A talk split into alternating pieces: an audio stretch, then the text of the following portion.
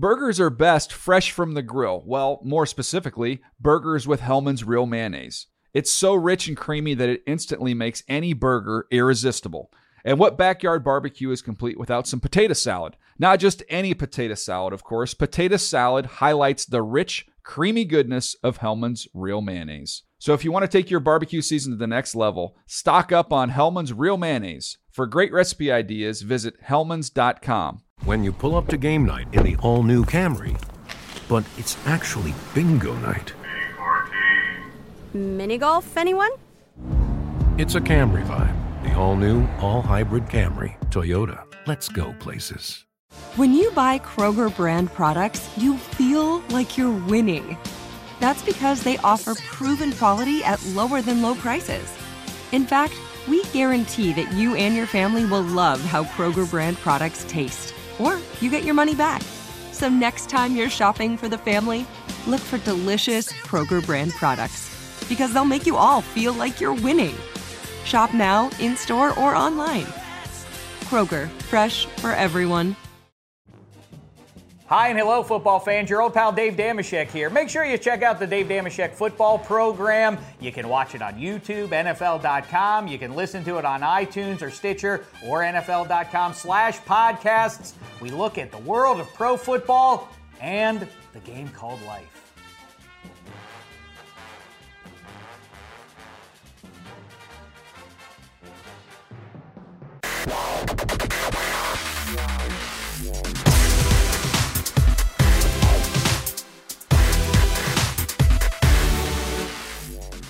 Fantasy freaks and geeks, what's up? James Koh here on the NFL Fantasy Live podcast, joined by my guys MG Marcas Grant. What's up? Hey, congrats on the dubs. Hey, stop! Good look. I'm I'm relieved. I'm excited. I am not counting this as uh, it's not a championship. Bruh. They've got four more wins. Bruh, that was the championship. They've got. They need four more. I mean, it's cute that Cleveland's going to show up in what they're calling the NBA Finals.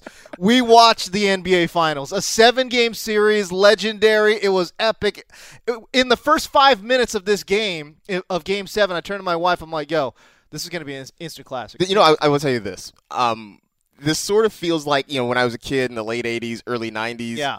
And you pretty much knew from the start of the year that the Cowboys and 49ers would be in the NFC Championship game, and pretty much whoever won that game was going to win the oh, Super oh yeah. Bowl. Oh yeah.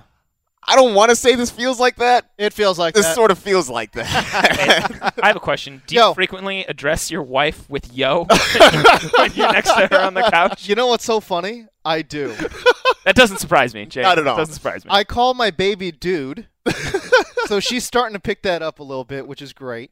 Uh, and yes, I, I do turn to my wife actually quite frequently and say, yo. um, uh, we've got uh, Alex Gelhar, the whiz kid from Wisconsin. What's, What's up? Hey, we got a special guest today in house. Hooray! Liz Loza, what's up? Hey, James, good. We have never met. Nope. Uh, I'm a fan of your work. You do great work over at Yahoo Sports. Uh, you do a little bit of everything there. A little print, a little on camera, uh, a The little multi hyphenate, as, Ah, they, as yes. they call it, right? got to be you got to be multiple as uh as Bill Belichick would say. Uh, uh, the host of uh, your very own podcast, the X's and Y's podcast, and a former writer for uh, Scout uh, Fantasy. So yeah, welcome to the show. Thanks, dude. I think you are our first uh, like non-employee uh, in studio Really? guest. In studio since, guest. Since we rebooted this about a year ago. Yeah. to I, day, I want to say she's our first. Uh, I want to say she's our first guest ever. Period. no, we had no, John we had Moore. John Moore We had John in Moore. For Oh, the I wasn't combine. there. I mean, does, does Harmon count over the No, phone? he No. and franchise don't count. All right, fine. But we're trying. I was trying, guys. I was trying to let you Hey, guys don't you know. I mean, if you think about it in terms of um, Hollywood, where we all live out here, uh, this is basically season two because we rebooted this podcast about a No, year it's ago. true. So we're getting a nice, a Right. fancy guest off the top. You know, True. guest star, try and bring in a new true, audience, true. like make people realize think we're not just going to tank now after we had I our feel like exciting first season. the test, right? This is the test because it's June. So Yes. You're like, oh, oh, oh, we just got to throw in some puppies. Yep. it doesn't Exactly. work. You know, we'll get rid of the proca- proca- precocious kid who, uh, who has the zingers. Uh, uh, That's that's a very I'll good take point. Very good point. or uh, what's really happening is that Adam Rank does an incredible uh, Liz Loza impersonation. Yeah, he's Uh, really knocking it out of the park right now. Really doing well. No, but uh, Adam Rank not joining us today, but that's okay. We're going to be talking about his sleepers. We're going to be talking uh, about some guys that I've pegged as possible fantasy busts. Uh, a lot of haterade in that one as well. Looking forward to it. And then uh, I see a note here. It says Liz's audition story for The Room. Yes. We're, we'll get to that. we'll get we to will that. get to that. We'll get to that. That's And a we'll treat before Daily Dap. Ah, a little and we'll tease do right daily there. daps as well. But let's uh, start with our top top headlines.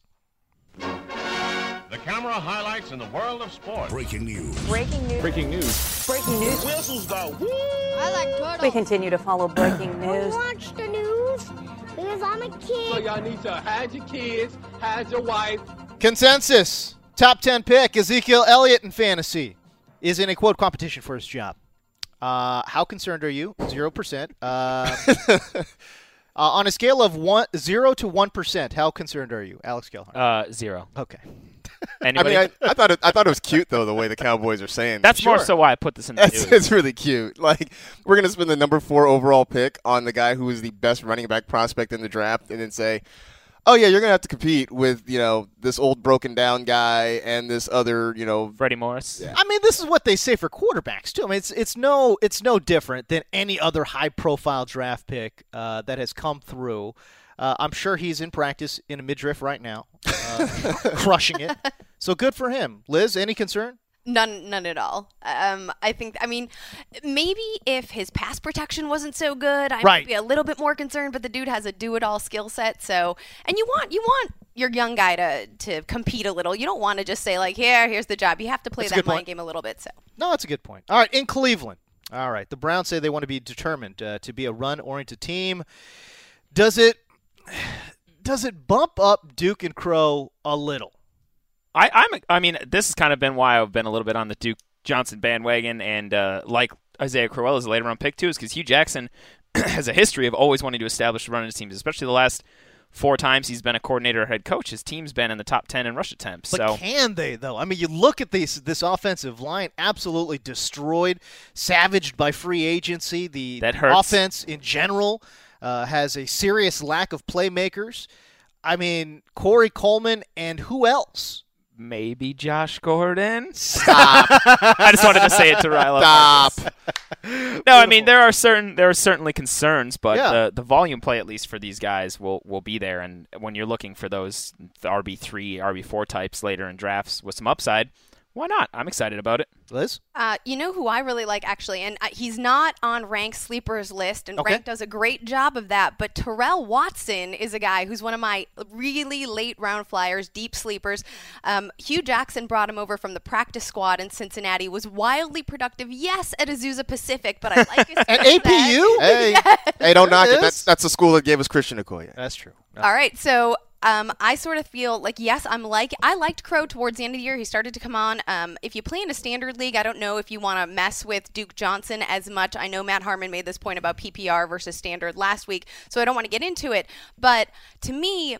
You know, if you're not feeling the crow because there are obvious red flags, there are both some on and off field issues. Um, although there, there's no coach that players like playing for more, it seems, than Hue Jackson. So True. some of that might go away under this new regime. But Terrell Watson is a guy to stash, especially if you have one of those deep leagues and given this new Yeah, news. it's good. It's a good dynasty grab right there because it's always a good sign when a coach brings over one of their guys. You know, and if the incumbent, like you said, has some question marks, as Crow does, because he had a couple good games last year, but he also he also disappeared a lot at and times. he had trouble staying in shape, and that's always a, a concern to me. If guys aren't motivated enough to, you know, stick to their nutrition and their workout, you're getting paid to do this. You know, you know, 100%. James. I, I will make. I will try to help make a case for why you should like Crow, at least at least Duke Okay. and or Crow a little bit better. I mean, I'm going back to Hue Jackson. I mean, I know uh, you know Alex mentioned Hue Jackson, and what he did in Cincinnati with, Right. with Gio Bernard and, and Jeremy Hill.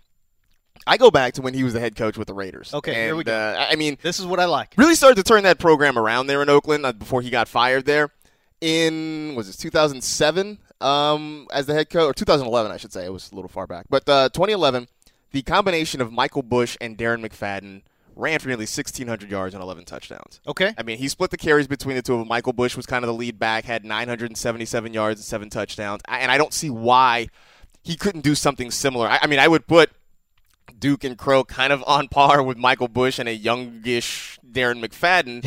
Uh, I mean, he was 24 at the time, you know, so right. so he, he was a little bit younger then.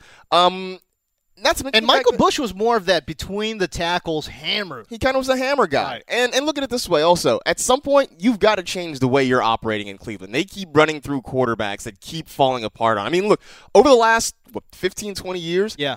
the best quarterback they've had there is Derek Anderson. Oh. He has been the most successful quarterback that they have had in Cleveland over the last for couple one year. of decades. Yeah, and so I mean, look, maybe RG three turns it around, maybe he gets better, but in the meantime, you've got to do something to get this offense going. And I don't know that you can put it in the hands of your quarterback right now. Yeah, I, it's just for me. Uh, again, you look at that offensive line; it's going to be rebuilt, and, and quite frankly, not that good.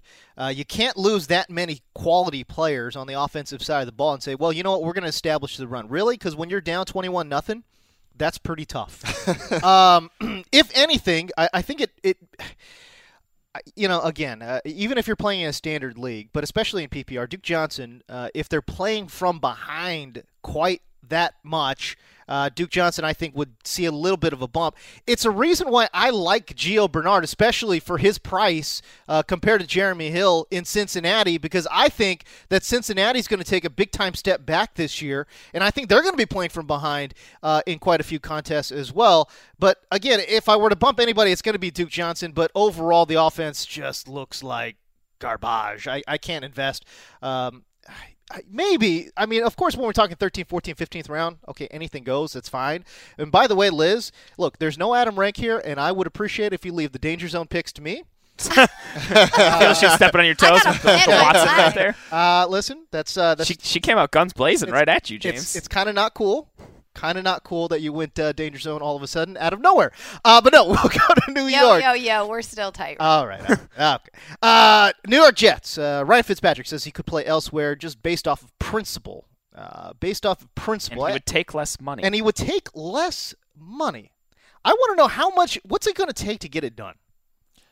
I want to know who he's so upset with.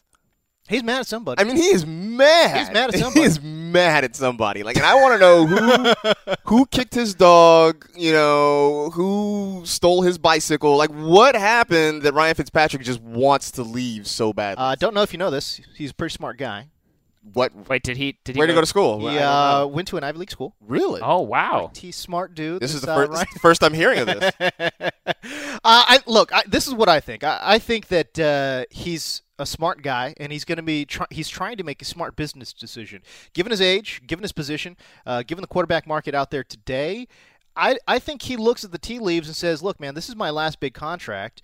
Uh, I want to get paid as much as possible." I think he looks at like Chase Daniels and is like, "Yo, this guy got paid what?"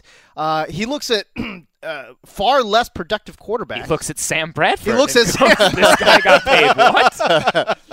and and I, I don't think I don't think it's that far off for him to be asking. Uh, I think the real question is though, if he does leave, how much does that impact? And we've talked about this a little bit before, but Right. where, how badly do we drop Brandon Marshall and Eric Decker then?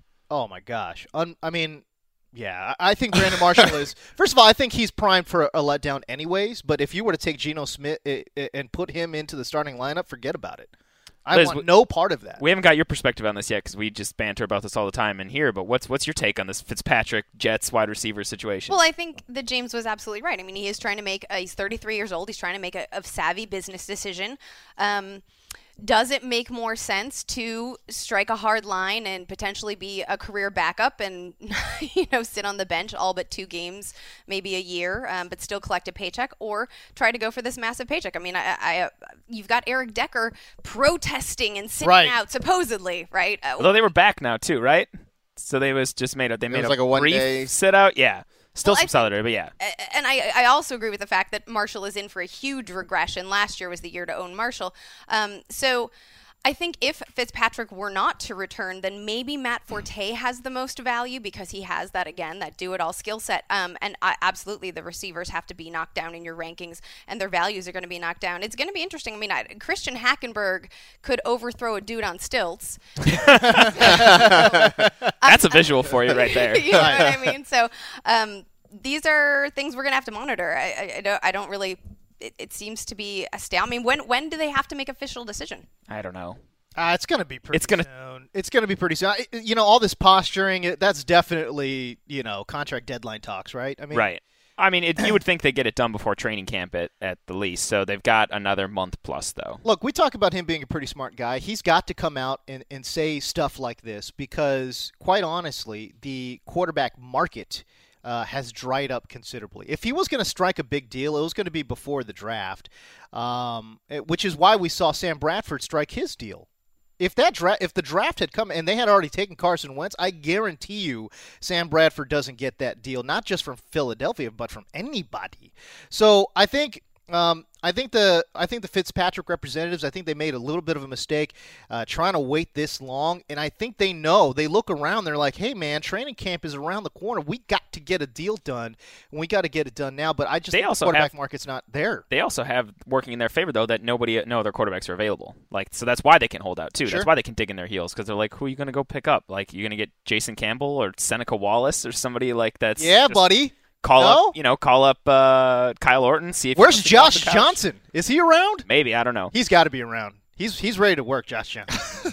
All right, let's talk about the uh, the the 2016 draft kit. It's about to come out. It's about to pop. It's about to release Wednesday. Tomorrow. Wednesday, everybody. Wednesday, June first. Expect it maybe in the afternoon. There's a lot of uh, things that we have to get together. Marks and I do on the, the technical side before that's out, but you'll be able to find it at NFL.com. We got to make it look all pretty for you. Yes. There you go. Um, NFL.com slash draft kit. Oh, by the way, you can sign up today. Uh, fantasy football, free, easy to play, all that kind of good stuff. Uh, they're doing mock drafts right now. Mock drafts are live. as well. So go to NFL.com slash fantasy to sign up today.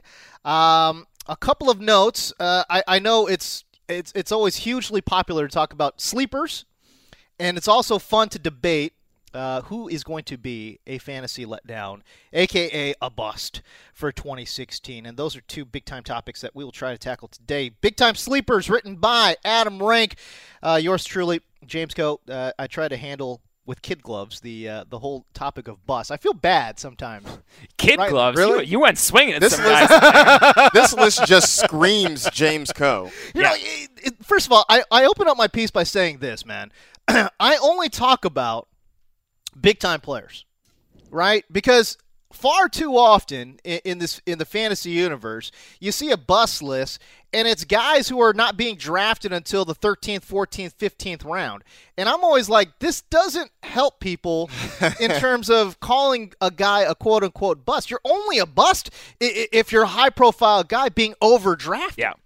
To, to, to borrow a phrase from uh, our friend Stan Hanzus at the Around the NFL podcast, you put a lot of onion hangers out here on on your bus list, so Oh, we'll, we'll see how that works. But real quick about the draft kit too, before we get into it. Okay. So rank pen this sleeper list. James pen the bus list. Marcas, you're doing bargains, right? Draft bargains. I'll be doing deep sleepers. Fabiano did breakouts, so there'll be all sorts of content there to help you get ready for your drafts and uh, lots of lists and rankings and all that jazz. But speaking of which, should we get into ranks sleeper lists here? Please, let's do it. Uh, Marcas Grant, give me one guy on this list you love.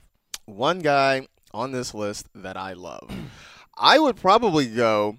Well, we talked about. It. I mean, Duke Johnson. Okay. Um, just because of Hue Jackson's history with running back, I, I'm not going to call him a running back whisperer. Let's not do that. But okay. but the fact that he has figured out how to get the most out of his running backs, out of guys that you know sometimes on paper you look at and don't think that they could be big producers, he's found a way to make that happen. And I think I think Duke Johnson really is the future at running back, at least for the short term. Okay. For the Cleveland Browns, I, you know I know they keep trying to make Crow a thing. Crow is not a thing. Stop trying to make fetch happen. Um, so I, you know, I but I think Duke Johnson can really be that guy, and I think especially you know where you could potentially end up getting him in your draft. I mean, this is a guy who's going to go mid rounds, and I think he could give you some real solid potential at that. Yeah, the that allure is the allure is certainly in PPR, but I don't mind the floor he offers. Like we said, they might be down a lot, the yardage Yeah. situation, you know, and then if he ends up finding his way into the end zone, you've got yourself a really nice like flex kind of week. Well, I think that's a. I think he's a guy that you use as a flex player. He's not going to be a guy that you're running out week in and week out. I mean, I think if if you are believing that, then you are going to be disappointed. But if you realize that he is kind of a third running back, a flex option for you, I think you'll be a lot happier. Liz, who do you like on this list? I like Rishard Matthews now in Tennessee. He's going according to current ADP value. I know you guys reference FF Calculator, so I did as well in There the you go. 14th round.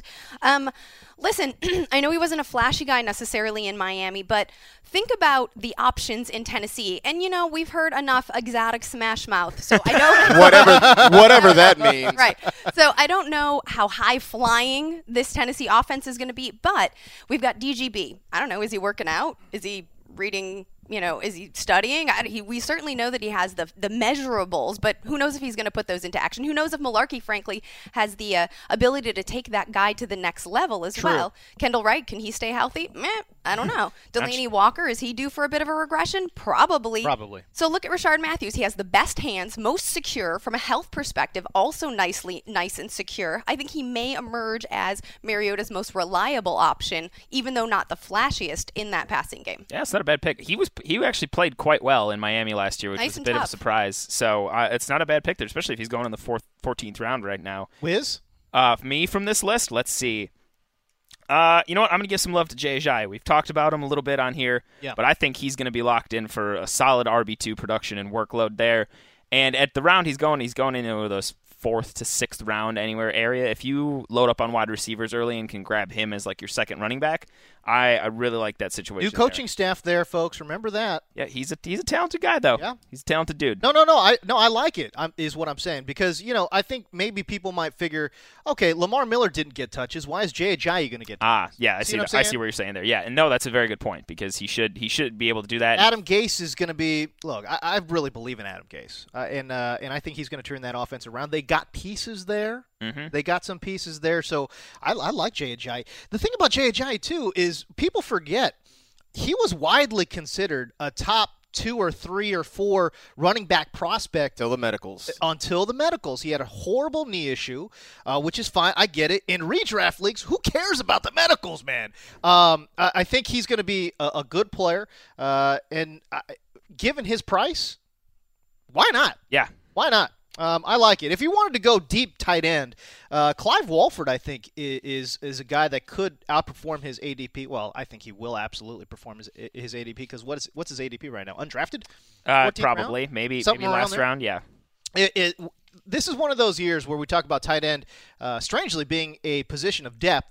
And I look at a guy like Clive Walford. I think in previous years, I think he'd be going much earlier. But in a year where there is so much depth at the tight end position, I think he's a really interesting sleeper. It's going to be a high profile attack and a high scoring offense there in Oakland. And I think by the end of the year, I think Clive Walford and, and Derek Carr had built a, a, a nice little rapport going. Um, and quite frankly, an athletic tight end with a young quarterback is that not PB and J? sounds like a pretty good combination in my book. So I'll take it.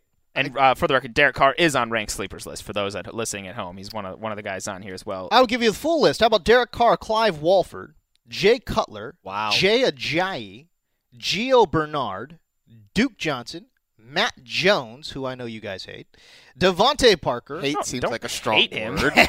Justin Hardy, Rishard Matthews, Austin Seferian Jenkins, Jared Cook, Jags D. okay, so now a couple of these scream Adam Rank. One, Jags D. Jags D, Right. and Jay Cutler, him being the Bears So now, guy. wait, Liz, you're a Bears fan, right? Sure am, Correct me if yeah. I'm wrong. Uh, all right, well, give us reason for to believe in Jay Cutler and fantasy if you can this I, year. I, that is not a, a possibility.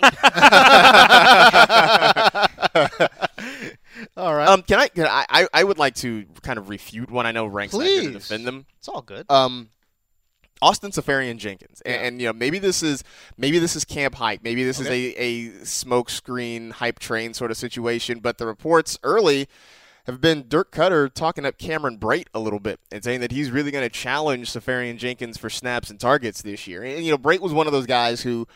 He was kind of those one week wonders last year where he might bit. have a I think- here or there. I think he won. Uh, that helps no one. He did? I think year. he He did, win did. at that helps no one last year. Um, did indeed.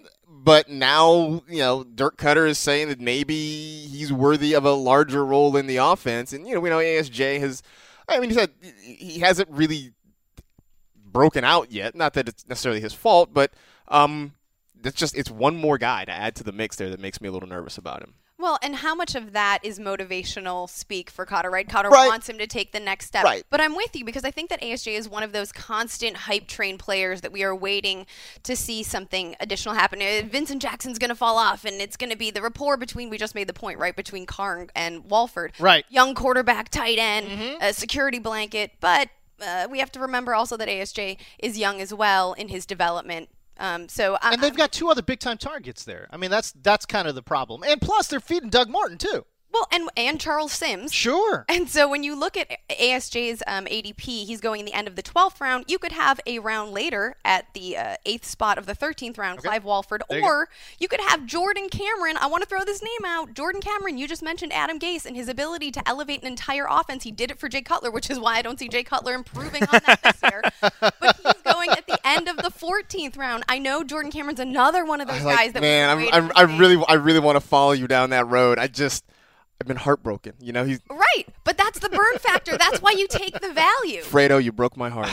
I can't tell you how many times I've been in like an MFL 10 so far or a mock draft, and I've looked at Jordan Cameron, and I've like hovered the cursor over him. And I'm like, can't do it. I can't do I- it. I- you know, and I mean, I, as I a- could come back around later because that's a good, very good point. As a fellow Trojan, like I really want to, and I just, I just can't. Uh, Maybe he's the next in line after Kelce. By the way, the next like handsome tight end uh, to get his own dating show. He's gonna, he's gonna be on maybe. there.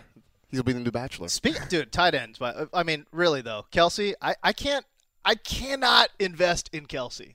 I Because he, because he has a reality He's show. got the reality show. He signed that fat contract. By the way, that happened within 24 hours of each other, right? Like he signed the fat contract, and 24 hours later, they announced that he's going to have a reality dating show with 50 women. Well, okay, I'm sure that will turn out Wait, well. yeah, let's get Liz's can I just on add, this. like a side note? I was at Kiwami, a sushi place in Studio City, having di- uh, having lunch, and Okay. two reality execs were sitting next to me, and they were talking about this really handsome tight end. He's from like um where they do that good barbecue. Oh yeah, Kansas. it's going to be this amazing show. We're really excited. Like, yes, it's a bachelor platform. And I was just listening to them gossip about it and talk about it, and the show looks just awful. Oh, it looks terrible. Like, just awful. Even listening to the execs try to hype it, it looks awful. Um, But Kelce, though, here's the thing. Coming off of the microfracture, like, eh, let's give him a little leeway. That's a hard injury to come back from. Um, but then last year we thought he'd have this baby Gronk type explosion. Right. It didn't happen. No. Rumors that he couldn't pick up the playbook. Maybe from the neck up, uh, he's got something going on. So um, I don't know if it's going to happen. Like, is he Jace Amaro dumb? Like, is, is that. you know? So I don't have to see the, these guys in the halls like you. Right. Very good point.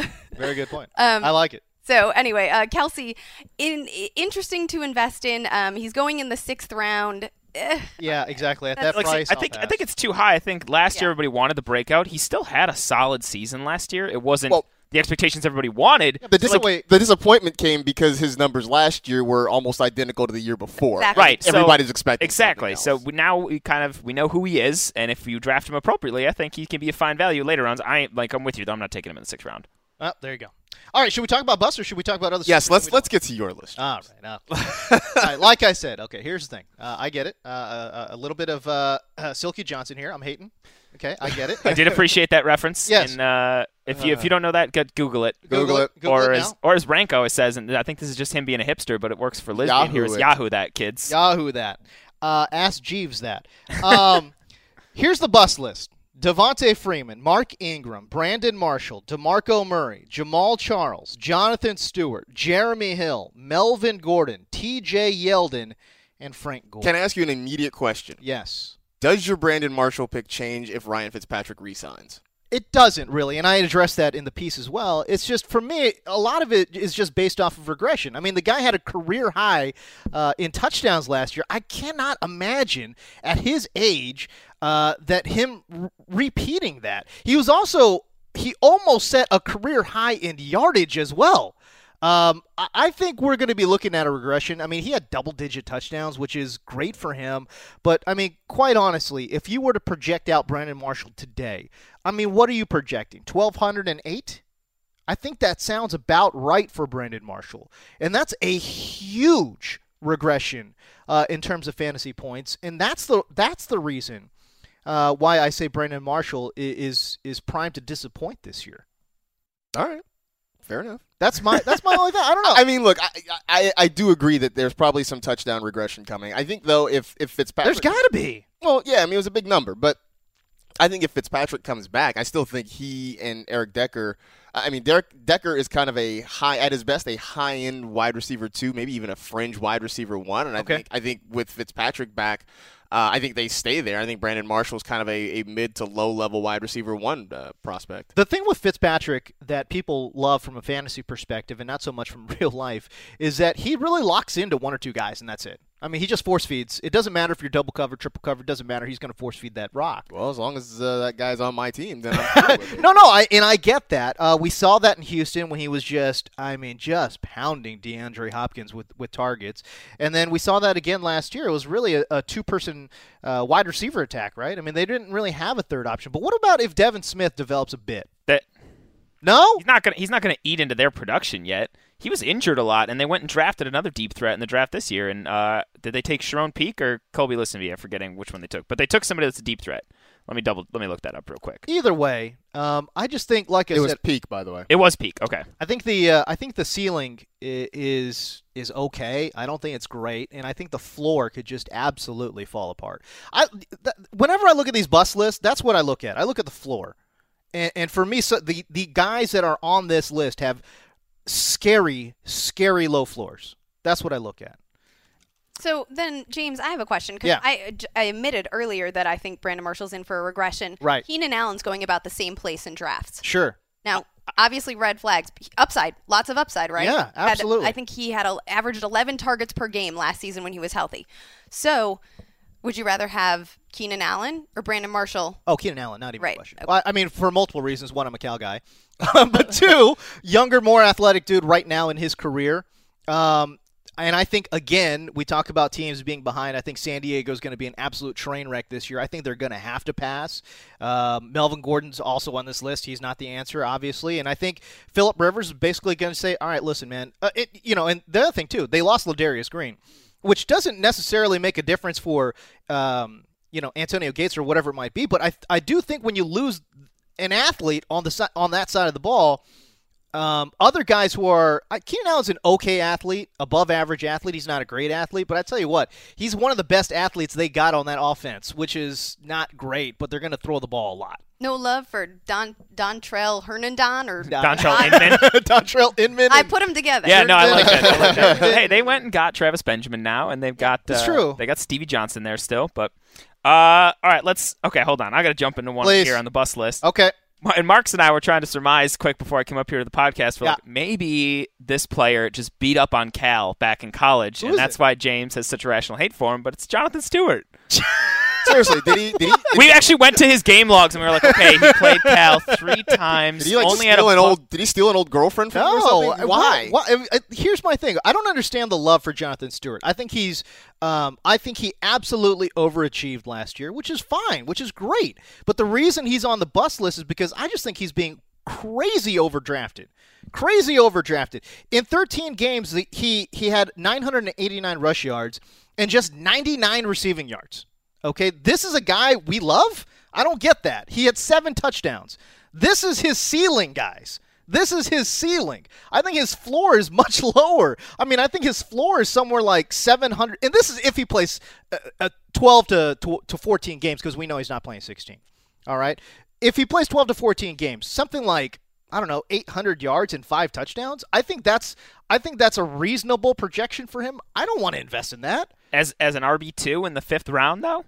In the fifth, that's that's what I'm talking about. In the fifth round, there's no chance in hell I'm taking a guy who I think whose ceiling is tw- is 1050 and seven touchdowns. That's his ceiling. I, I The year he had last year, he, there's no way in hell he's doing. I mean, again. he's coming off the board around the same spot as Jeremy Hill, Ryan Mathews. I mean, Uh, give me Ryan Mathews all day long. I mean, I would take All I would, day I would probably. I, I think I might take Ryan Mathews a hair over Jonathan Stewart, but he's a guy that, like you mentioned, because I, was editing your piece uh, Right. before we came up here too. You mentioned Cameron Artis Payne. He's really not a threat for touches. Why not? This is Stewart's backfield. no, come Oh, on. Why, why, is. why is Cameron Artis Payne not a threat? he was like a fifth round draft pick who did nothing as a, showed nothing as a rookie. He had 45 carries. He had total. the, he had the chance to take over the backfield while they put Stewart on the shelf down the stretch before Right. the playoffs, and he did not. I think, look, Jonathan Stewart, what, ninth NFL season, 29 years old. The guy's had an unbelievable history of injuries. And again, when you're saying, even when healthy, 13 games, he put up 1050 ish, not 1,100 yards, seven touchdowns when healthy. He's 29 years old with an extensive injury history. You want to spend a fifth round pick on that guy? For an RB2, absolutely. Oh, I'll pass all day. Liz, Liz, what's your take on Jonathan Stewart? Well, this is a player that I'm not particularly passionate about. I'll be legit, but I think that the fact that you haven't mentioned the fact that Cam Cam Newton is going to vulture him consistently at the goal line, and if I'm playing in a standard scoring league again, I want those TDs, especially from my running back, because that's where you're going to get all of your points. So to me, that does knock him down a bit. Um, and you've got, as um, Marcas already said, Jeremy Hill and Ryan Mathews going around the same spot. Jay Ajayi's going around the same spot. Melvin Gordon is going just slightly after, and I don't want to jump ahead in, unless we're done with this J Stu talk because I think that this is not a bust. I think this is a bounce back. Oh, th- we've got we've got Uh-oh. companions Uh-oh. on the side of the table Uh-oh. over there. All well, right, real, let's go. quick, I will Let's just let me let me All right, lob please, one thing please, in J Stu before we move on. Uh, you're absolutely right, Liz. That like Cam is the biggest red zone threat to him. We have to think at a certain point they're going to stop putting their hundred million dollar quarterback in on goal line dives. not. This They're dude- not. No, no, no. That's his career. I mean, he's a hu- he's a human tank. Like Right. the guy seems They're not going to stop though. Not soon. They're not But going to stop. Jay Stu did get a few more carries in the red zone last year, so I'm encouraged. And it was his stretch from week five to 12 before he got injured, where he had over 20 carries in every game. If I'm getting an RB two, I at least want to know he has a safe workload. So that's that's why I like him in that range. But were you going to add a, a counter to the Cam thing, or No, 'cause no, I, I, I he's, think that's he's indestructible? I mean, you saw the truck, right? Yeah. He flipped in a truck and Right. walked away and brushed Right. his shoulders off. Right, So, exactly. I mean, he's unbelievable. Yeah, no, I, I I think Kelvin Benjamin coming back also is a lot of red zone targets being taken. Greg Olsen's still there. I, I just don't see a lot of upside. Um, and I- I'll give you that. He's not a super high ceiling guy, but if if I'm taking shots on somebody that's going to at least give me consistent RB two production, I, I like Jay doing that range. And like I said, if he plays, I think if he plays ten games next year, I'd be pretty happy. But I'm not going to take a guy who's going to play ten games and again a ceiling of seven touchdowns in the fifth round. I'm just not going to do it.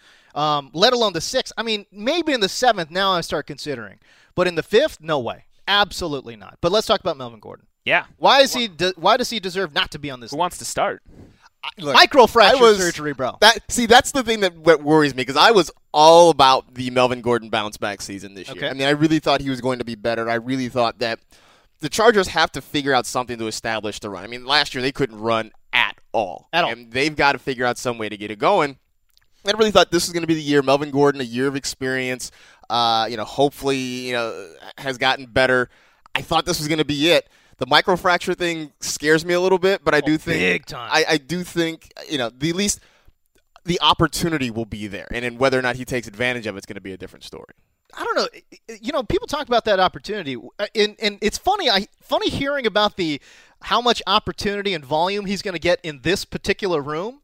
When you guys freaking love Danny I do love Woodhead, Danny Woodhead. you guys love. Hey, man, see, I think I I'm, was I think talking I'm the, that. I think I I'm the only Danny one on the Melvin Gordon train Uh, right no, now. no, no, no. I may be a guest, but I am totally. All right, well, I appreciate it. I'm and not the alone point on this train. that no one is bringing up Okay, please. is San Diego worried about the microfracture because they didn't address their backfield in the draft. It's true. They didn't address it in the free agency period. And It's true. what did they do in the draft instead? They went out and got Baby Watt, Derek, JJ's little brother, who is a fullback and fullback and Uh-huh. blocked for Gordon where Yep. at Wisconsin. That's interesting. They were roommates. It's interesting. So they're giving this guy every opportunity. Maybe it blows up in everyone's face, but I will take the guy that the team is all in on absolutely, especially in the sixth round. No, that's a good, it's a good point. The, the Watt connection because I think that was something they realized is that Gordon was accustomed to running with a fullback and in the single back sets behind, as you mentioned in your piece, that just decimated offensive line. The offensive it was, line it was not good for torn him. to shreds. I mean, By the way- watching watching watching Chargers tape last year, like those poor running backs got hit in the Crumpled, backfield crumpled. so often. Can, we- can, I, can I take this time to throw out a PSA to all NFL teams? yeah, please. Don't forget about your fullbacks. Great. I mean, How many fullbacks are in the NFL aren't many now? It's- left. It's, a dying. there's it's a like there's Mike position. Tolbert. I mean, what John Kuhn is Guy no longer force him out. The Packers right, aren't he's- bringing him back. It's He's just not. the he's end not gonna be back era. in Green Bay. Yeah. Wait, John Kuhn's not coming back to Green Bay. No. Oh, how did how did this not make front? So we've got we've got we've got Mike Tolbert. I mean, what is Marcel? Like, really? Reece, is Marcel Reece still kicking around the NFL? Yep, I is he? there I aren't don't know. many. There no, aren't it's a, many it- left. I mean, here, when you think about how the NFL has evolved, it's a passing league now, so right? we, we've pretty So- much done away with the fullback in exchange for one more wide receiver. exactly, exactly. And will San Diego uh, commit to having a full? I guess they will because Philip Rivers just got lit up last year, and uh, they need to do something in regards to protection. There's just no question about it. Um, I don't think they improved their offensive line enough. Obviously, they're going to be getting healthier. But again, it, for me, it just really comes back to microfracture surgery, uh, a super long history of sapping players uh, of explosiveness and athleticism. And, uh, and as far as I can tell, uh, there haven't been any terrible, terribly great advances in that procedure. Well, the So one I'll thing, bet against the one thing that works in his favor here, though, is that it depends on like the. Si- I'm no surgeon, but it's like it depends on the size of like the the microfracture that to do. Sure. He had like one of the smallest ones possible. And and again, and and you know, to that point, they had him a, a estimated timetable of four to six months, and so you know it's six months, and he's doing individual drills. I also I don't know why I qualified that saying I'm not a surgeon. That's very clear. I talk on this podcast all the time. But, But, again, yeah, I I, I think about sure. Danny Woodhead. I think about the microfracture. I think about the offensive line. I, I look at his ADP. I, I just don't get it. I don't get it. Well, All right, I want to I want to hear uh, you defend the top two guys listed. Uh, Devonta I know Freeman. Liz, you said you wrote an article on this, so I'll be interested in your point afterwards. But James, tell Yes. us why why not to like Devonta Freeman? Um, and again, keep in mind, look, right now his ADP, like he's locked and loaded as a top twelve guy, locked and loaded as a, 12, uh, a top twelve guy, and I don't have him that much further down. I've got him at twenty. Okay, but I think that's as low as I've seen him on any experts rankings. Okay, so keep in mind that's the relative value, and of course Yeah. at the top of the draft, missing on a guy is is hugely impactful, um, and I get that. The reason I don't like him in that top 12, top 10 range is because most of the damage he did was in a five game stretch. A five game stretch that featured, what, three NFC East teams in, in New Orleans. Okay? If you take away those games, and, and if you weren't following the NFL last year, the NFC East was just a train wreck defensive. as Adam Rank would say, they were straight up dukes. They were straight up dukes. and you throw in New Orleans into that five game stretch as well. Um, you, you take away the look. He had what three? I think three of his final five games that he played, he had double digit scoring, which is great. Okay, which is great. But it was that was. I mean, you want to talk about volume? That was all based on volume. I think he only had uh, just a touch, uh, just a tick over three yards of carry over those final five games. Uh, I think I think there's going to be some regression, especially in the touchdown department. Um, I think you can get better value. I'd rather have a guy like Dez Bryant uh, in that range, and I know not a lot of folks are doing that. Um, but for that price in that top 10, 10 to 12 range, I just ah, just not that comfortable with Devonta Freeman. So a couple of things. Um, I hear all that. You did not mention what I see as the biggest threat to his production, and that's Tevin Coleman. Oh, listen, there's nobody. I am so huge on Tevin Cole. It's unbelievable. Well, that's too bad. I'm huge on Tevin Coleman. So, do I think that Tevin Coleman, who was handpicked by Kyle Shanahan, he was right out of Indiana, uh, Right. teammates with Jordan Howard. Um, I a like 2,000 yard rusher at Indiana. Sure, sure. What else does he have? Oh, an upright running style. And what does that do? Invites injury. Could he stay healthy his rookie year? Sure couldn't. What is what does Freeman have? Something. As much as I appreciate these next gen stats that we are able to receive, the metrics community. Here's what Devonta Freeman has: Okay. vision and patience. An elite level, I'd say, of vision and patience. Is he fastest guy? No. Is he the strongest guy? No. Is he the biggest guy? No. But he does produ- produce because he has unquantifiable skills. He also has awesome hands. He was second in targets to Julio Jones. He had nearly five catches per contest and racked up 578 yards through the air. That was the third most of any running back in 2015. So you want to take away his totes? Fine. Coleman can cut into those if Coleman can stay healthy. mm, Maybe 8 to 11 touches per game. But who else are they going to use in the passing game? I know that Rank obviously likes Jar- Justin Hardy as a high volume slot guy. Right. Sanu did some interesting things two seasons ago when uh, the rest of the, the cadre of receivers in Right. Cincinnati were banged up, right?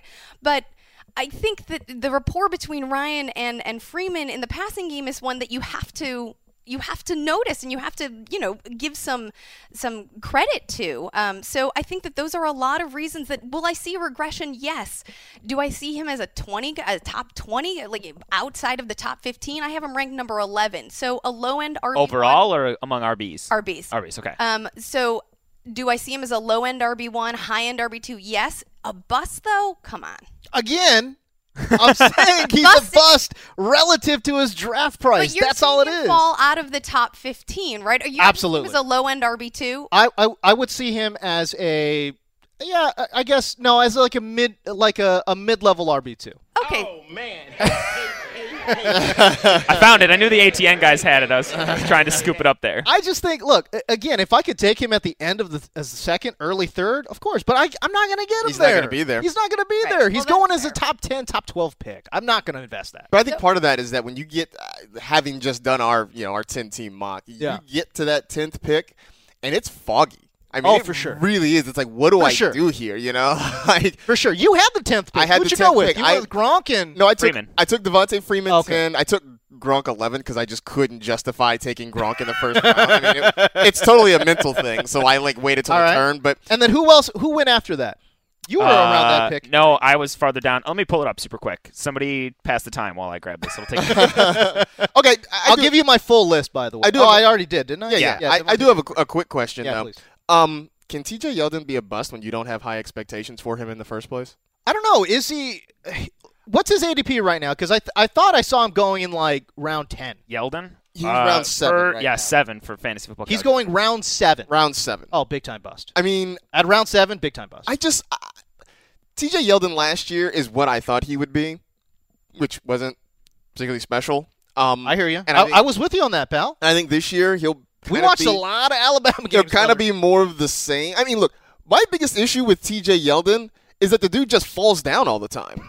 That's a problem for a running back. I mean, like he just without being touched or being barely touched, the dude just falls down. Like I don't know if he's got bad balance, if he's got like an inner ear thing or something. Like I'm not sure, but I need my running backs to stay on their feet, and TJ Yeldon just doesn't do that. Uh, this is the, the the big time stat that I looked at, um, and this is not advanced metrics at all. All right, This is not a next gen stat. this is not next gen.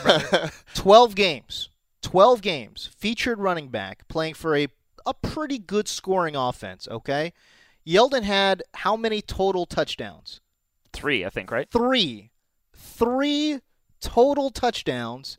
In 12 games where there was literally nobody behind. Shoelace, a converted quarterback, Who I believe did get more red zone touches carries than Yeldon. did. Now you add Chris Ivory into the mix. Who's going to get all the red zone carries? I don't understand how does anybody invest a seventh round pick in TJ Yeldon? I don't get it. I couldn't do it. There's just no way. Even in the tenth round, I'm like, yeah, there's some upside guys that I might like here. No, tenth round, I'd probably take a swing at. I think again, uh, but but what happens when what happens if Chris Ivory's just like, you know what, man, it's good. I'm here. You need to take a back seat. Could. Like it, it could that could totally happen. I think the the thing with T.J. Yeldon and Chris Ivory, the reason both of their values are just so murky and up in the air is the fact that we don't know. We literally do not know who's going to end up starting in the backfield. Um, you think T.J. Yeldon, high high profile draft pick, okay, fine, but then the team went and spent really good money Yeah. to bring in Chris Ivory. I'm actually, I'm actually just remembering this right now, but um, back in the day when they picked Yeldon, uh, the whole thing was Gus Bradley said he wanted his bell cow, and he like pounded the table for Right. him in the draft room. Maybe they realized they didn't, they might not have gotten that, so that's Sure. why they went and got Ivory, who he's going to have be that that you know heavy heavier workload thumper kind of Well, guy. he's certainly not a guy who plays to his size, right? Yeah. Like that's I think what Marcas was alluding to. And so we know that Chris Ivory is a burner who does play to his size and then some. Right. You know, Chris Ivory's obviously had some durability issues, but I think that you're totally right and I agree with that bust pick. Um did we have more Freeman talk or did we want to talk about Where was that? Where was uh? Who was went right after Freeman? So it was Freeman, Gronk, um, and did you did you? Sorry, yeah, I've got I've got it here. There was some chatter coming from out back here. I had to fix that. Uh, Jamaal Charles, Dez Bryant, Doug Martin, AJ Green, and Lamar Miller were the next 5 I'll take picks. I'll take everyone except uh, probably not Jamaal Charles. and then after that, Allen Robinson, Jordy Nelson. I'll take him, I'll take him. Mike Evans. and that's where it starts getting a little bit for me. But a lot of those guys, like again, all those guys, clear cut. I would I would much rather have Dez Bryant than uh, than Devonta Freeman. And so I just like I said, for me again, it's all relative value. I don't. I think he's a good player. Um, I'm not saying he's going to be. Look, I still have him ranked top 20 for God's sakes. You know, it's like, but in the top 10, no way. Uh, there's just no way in hell I'm taking him in the top 10. Absolutely not. All right. Well, I think that's uh, we hit like half the guys on the list roughly, so we can let everybody else check that out tomorrow when Yes, it drops. NFL.com slash draft kit. And now, before we get to daily daps, quick, Yes. Probably the highlight of our week is Yes. all right. So you get, you know we've talked about it a lot. Marcas and I love terrible movies. Yes. Watch them all the time. Throw like events where we drink beer and watch terrible beer and watch terrible movies. Uh, highlight Fridays, and one of the the crown jewels of the bad movie like fandom is Citizen Kane of bad movies. The Citizen Kane of bad movies is The Room. What is the room? The Room uh, was, I think they refer to it as a black comedy now that came out in the, the mid 2000s. Let's uh, be honest. It was supposed to be dramatic. It was terrible, so they're trying to rebuild Right, it they're trying to as a rebuild it as a black comedy, Ah. and it's basically just about this guy living in San Francisco and his his, his love life and stuff like that. And it's it's really terrible, It's- and it's in, it's incredible. It's it's kind of indescribable, James. You really have to watch it. Okay. But I, wait, how did this come up, Liz? When we were we were talking about something, or or on Twitter, or we were I think we DMing were about something. Reading about something because it's become this huge phenomenon. There are like screenings, Midnight screenings, and- yeah. and It- it's it's sort of like the Rocky Horror Picture Show now. People Got it. bring Yeah. props. People go Got with it. props, Okay. and there's like audience cues and stuff almost. Okay. Uh, yeah. So where does Liz Loza? I'm so confused. Where does Liz Loza fit into this story? I don't understand. So one of the one of the main characters, uh, the girlfriend of the lead, Tommy Wiseau, who wrote, directed, starred, and produced in it, um, is his girlfriend Lisa, and Okay. Liz, it turns out, uh, actually auditioned for the role. you would. Aha. So that's why. And uh, you know, as you can tell from what we've how we've discussed this movie, it was probably a good career move that she said no to the part So- or didn't get it. But please tell us the story. For the record, I had not yet moved out to LA. I was still in college. I was interning uh, for a bit at a casting director's office, trying to figure out what I wanted to do with my life, etc. Okay. And so, um, while I was here, I was like, "Oh, I'm going to try auditioning like how people audition. I don't know what that means. I didn't have an agent, right? I was just going to Yeah, yeah. try and submit my headshot and see what happens." And so, you get this call from this movie called The Room, and they were paying like a hundred dollars a day, which sounded like a lot. For, and I was like, Hell "Oh, yeah. I'm 20. That sounds awesome." like, um, so I went to the audition, and it was the craziest. I have never had this experience, but there were like lines of people, and we're all just like holding our headshots and reading these sides, and there's this wild-haired, black curly-haired man screaming at us in this thick accent of uh, accent of European-ish. I have no Yeah, nobody knows what it is. No one like, knows where he's. I don't know. He's like yelling, and he's making all of us make out on couches. Huh? Yes, that was a huge thing. He's making. He was like, we w- we need to see the chemistry. We need to see the chemistry. I've been in auditions where women have taken off their shirts, and I was like, I don't like. I mean, I'm I'm in college, and like I take off my shirt a lot, but like I don't know if this is you. I. I feel like there's probably laws against this, but I was like, okay, I, I would like a hundred dollars a day and a movie credit. Sure. So um, I'm on these couches making out with these guys who, by the way, were he- he's just standing there watching, noting our makeouts. He was Not like, creepy at all. I, I didn't Not belo- creepy I at all. I didn't believe that. Go in closer, kiss him harder, put your tongue into like he's like what? Really like like more tongue, less tongue. So wait, was this your? That was the whole audition? This was the audition, and it Did was, you actually have to say anything? we had to say the lines, but the lines were like like if they're the lines from the movie, they were yeah, terrible. It was Yeah. like I, I am angry at you, and then we like you make out. and then we like he, but it was he basically just had us like lined up on couches making up and then he'd be like you switch you swap you out you in and then the poor guy that was like my other Yeah. um his car got towed because the audition Oh, no. took an hour long and it was basically an hour of us like I felt like I came out of some sort of um like sweat camp like sweat lodge where they like just you know blasted you with heat and then you were like all dizzy as you walked out into the sunlight you're like oh my god what oh my god your car got towed I've just made out with three people and I, and I consented Was to that- it. how did that happen Was that like early? Because uh, had you had many big, big in air quotes No. auditions I think beforehand? this so was that like was my third audition of my entire career wow, and it was for the room. It was for the room, and then I got a call back. Um, I got a call back, but I did not go Oh, because it was so like decision. it was so Probably for the skeeved best. out after it that I was like, I don't think I want to work with this guy. Like, I don't think this is. Right. I a- actually talked to the casting director that I was interning for about it, and she was appalled, and she was like, "You cannot go back." But I got a call back and did not go. oh my god, that that's- story was even better than I imagined. That was so amazing. I'm just I because having you know watched the room countless times, I'm just picturing Tommy directing this like madhouse casting audition with all these people making out and like I, I don't know if On that's filthy sofas that he p- clearly got from like curbs street outside corners of yeah. Los Angeles. like like Palms and Highland sort of. Oh no. Gosh, well, Oh, uh, no. I think we we uh, I for one can say I'm glad that you didn't go back on that callback, Liz, and ended up where you are, so we could talk fantasy and you know be football heads out here in Los Man, Angeles. that story is amazing. Oh my That's god, so good. That is a great. So I feel like I need to have a beer. Just right? to sit I and mean, think about life. Yeah, you know, like man, let me just philosophize on that one. That's Interesting that you wow. went beer and not shower. Yeah. maybe he didn't, he didn't have to make out with anybody on a dirty couch. Right, exactly. That's yeah, maybe he's having a shower beer, Liz. those are those are the best kind of beers. Very refreshing. All right, wow. should we well, do? thank you for sharing that story with us. That was tremendous. I hope uh, the listeners at home that stuck through it enjoyed it. And if you've never seen The Room, go check it Go out. Go check it out. I might have to. You should. I might have to. Let's do daily daps and get out of here. Let's do it. Extra, extra, read all about it. This is the day. Daps and hug. Give me daps, cause I be scribbling rap. Give me dapping up, daps abound, daps up.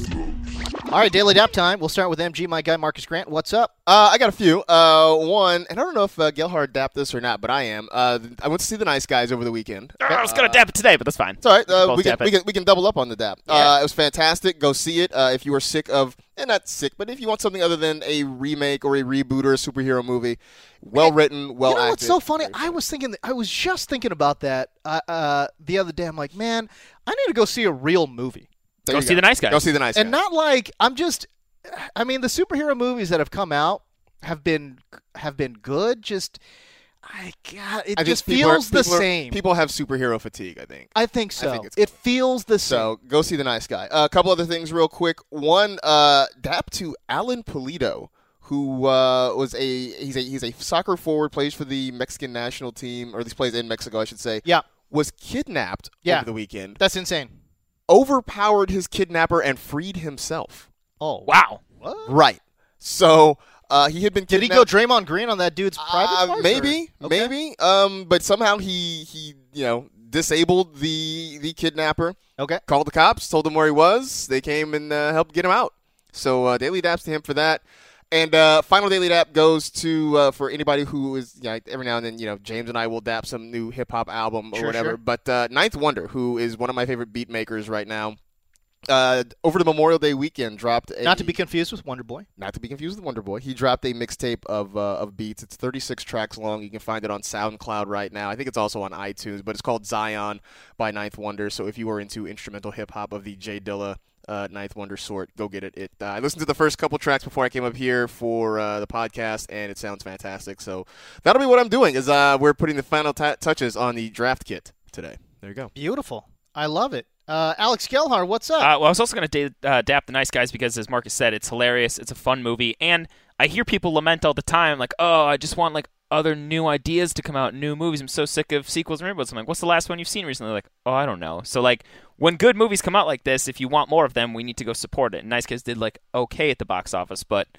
get out and go see it, people. It's a lot of fun. Ryan Gosling had me in tears a couple times. I was laughing so hard. oh, is that right? That's He's that's- so funny. that's a lot of blood. He's so. oh, oh yeah, from the trailer when he cuts himself on the door. That's a lot of blood. Oh god, he's great. Um, so there, I'll just daily dap that and daily dap to Liz Loza. Thanks for coming on. Yes. She uh, she Yeah. was was gonna come in last week, but was had some sort of terrible illness, had to get his the Z pack and everything, and she soldiered through it. Now she's here, and I, we're honored to have her as our first in studio non NFL guest. You don't have Zika, do you?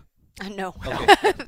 Good. Perfect. I hope not. Oh, yeah. Okay. Liz Loza, Daily Daps. Um, uh, I don't know. Do you know how this works? It's basically we just give props, man. Yeah, I can Okay, give a prop. Um, can I give a prop to Jon Favreau because I saw the Sure. Jungle Book over the weekend Yeah. in the Oh, movie yeah. theater, and Nice. I have a, I have a little boy. He's almost three, um, and I don't go to the movies anymore because Yeah, I have hard. a, a, job and a child, Yeah, and yeah. no life, um, and so I'm also afraid that if I go to the movies, I'm gonna fall asleep in them. But I went to the Jungle Book without uh, just with my husband, and it was incredible. A plus, no notes. Oh, great. It was super super fun. Loved it. And so Jon Favreau, uh, the like skeevy chubby guy from Swingers, directed. hey, he was pretty skinny in Swingers still. Like he got chubby He after. was. He was. He props was. because I mean Iron Man is one thing and Jungle Book is another. He is like crossing genres. It was excellent. Um, I wouldn't recommend it for little kids, but awesome, awesome. And I also want to give a dap Not for little may. kids, huh? No, no, no, no. It's like a family adventure movie. I'd say like eight and above. It's kind of Oh, scary. Um, Bill Murray was of the voice of Baloo. He was excellent. Oh, he All was the so voi- good. And Garry Shandling, R.I.P., uh, was excellent. Um, you caught his voice really quickly, and that uh, I got a little emo about that. I also want to quickly give a shout out or dap, I guess, to um, Emilia Clarke, the to Khaleesi. Daenerys, She mother and- of dragons. She and I are birthday buddies. Oh, she is so hot. if I ever meet her in person, that'll be the first thing I say is that we are birthday buddies. I don't know how far that'll take. Oh, I thought you were going you to know, say, "Hey, you're so hot." no. Mike Ditka. Ah. Oh, perfect. go. Very fitting. Anyway, Emilia Clarke says she wants to play Jane Bond in a reboot of the James Bond series, be the first female Jane James Bond. I love it. Props to her for going for it. That's and, cool. Uh, I would I would totally buy her as some sort of spy esque, you know, martini drinking Sure. ass kicker. Yeah, Can I like that? it. Do yeah, they call no, you're do- yeah, it's fine. Uh, do they call it? Would they still call it 007? I don't Yeah, know. Why not? That's a question. That'll, uh, I mean, uh, 007 is merely just the license to kill. Right. The double O at least. Ah. And then the 7 is your code number. So Okay. And wasn't the the person before James Bond who had the 007 was a woman, right? I believe so. I think so. Oh, is that right? It's Could it be a prequel? Late, late. Ooh. Could this be a prequel? Maybe. This is, I don't know. This is the double. I like. I tell you what, though, I would. I would see the hell out of that movie Oh, yeah, if I'd I saw that trailer. out I'd be like, "Yep, going, going." It'd Well, be it one of those depends. ones where I'm in. I'm in the theater and I see the trailer. and I'm just like, "Shut up and take my money." Uh, man, speaking of great trailers, uh, I'll go ahead and give Daily Daps to Suicide Squad. The trailers there look awesome. I cannot wait to see that movie. Uh, After we just talked about Yeah. superhero fatigue. I've got so much superhero fatigue. Man, Suicide Squad looks great. it looks awesome. Uh, Jungle Book actually really looked good uh, in the trailers too, and, and I wanted to watch that. That was one, one of the movies I was thinking about watching because I have super su- superhero fatigue. Um, what's another trailer? Oh, uh, the Bourne uh, the Bourne movie that's coming out. What's that one called? Uh, just Jason Bourne. Oh, I think it's, it's all right. just what it's called. Uh, by the way, he is ripped. He is absolutely. It's it's a good thing they do not test for PEDs in movies, because that boy Matt Damon is jacked in that trailer. Um, I'll give uh, my official daily dap to James Brown. Uh, I don't know why. I was just listening to a lot of James Brown over the Memorial Day weekend. Uh, I think I had Man's World on like repeat for a while. Fantastic song. Oh, unbelievable! And then uh, I, I did you do this? I, I I'm surprised, MG. No Klay Thompson love. I mean, You know, he I'm- single-handedly carried the Warriors for I would say Without Chris, without Klay Thompson, there is no Game Seven. I think even I don't even think they win Game Seven without Klay Thompson. The way he caught fire and kept them close. Yeah. It was a double-digit lead. Didn't he make like four three pointers in a Yeah, row? absolutely. And Yeah. he kept them in the game, and he actually gave them the momentum and carried them uh, into a lead of their own. But again, you got to keep in mind they were facing a double-digit deficit uh, with, again, with an Oklahoma City team that wasn't playing great. I think they're still missing shots from three-point land right now. Uh, and layups for that matter. and layups. But no, but Klay Thompson, I thought was the the series MVP. He was the best player on the floor uh, in this entire series. He did an okay job, a pretty good job of uh, of playing defense, and again carried them in Game Six, and carried them. I thought uh, for Game Seven. Granted, Curry finished off the game, but it was Thompson who set them up and put them in that position. So, uh, daps to him as well. Uh, that's going to do it for our podcast. For the Whiz Kid from Wisconsin, Alex Gelhar. Oh, by the way, sign up today, NFL.com slash fantasy and NFL.com slash draft kit for the latest draft kit. Hey, thank you, Liz Loza.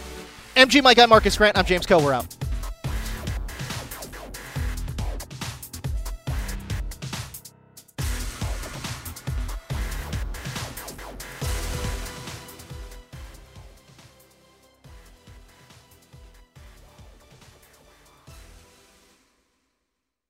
You go into your shower feeling tired, but as soon as you reach for the Irish Spring, your day immediately gets better. That crisp, fresh, unmistakable Irish Spring scent zings your brain and awakens your senses. So when you finally emerge from the shower, 37 minutes later, because you pay the water bill so you can stay in there as long as you want, you're ready to take on the day and smell great doing it. Irish Spring Body Wash and Bar Soap. Fresh, green, Irish. Shop now at a store near you. When you pull up to game night in the all new Camry, but it's actually bingo night. Mini golf, anyone? It's a Camry vibe. The all new, all hybrid Camry. Toyota. Let's go places. You wouldn't expect to hear that we're America's third best city for beer like this one. Or home to vibes like this. And this. It might surprise you that we're top 10 for immersive art that's like, whoa. And, hmm. Not to mention, we have one of the top zoos in the country. So, can a city with the country's best pro soccer team, ranking as a top culinary destination in the world, be in your own backyard? Yes, Columbus. Plan your summer at experiencecolumbus.com/summer.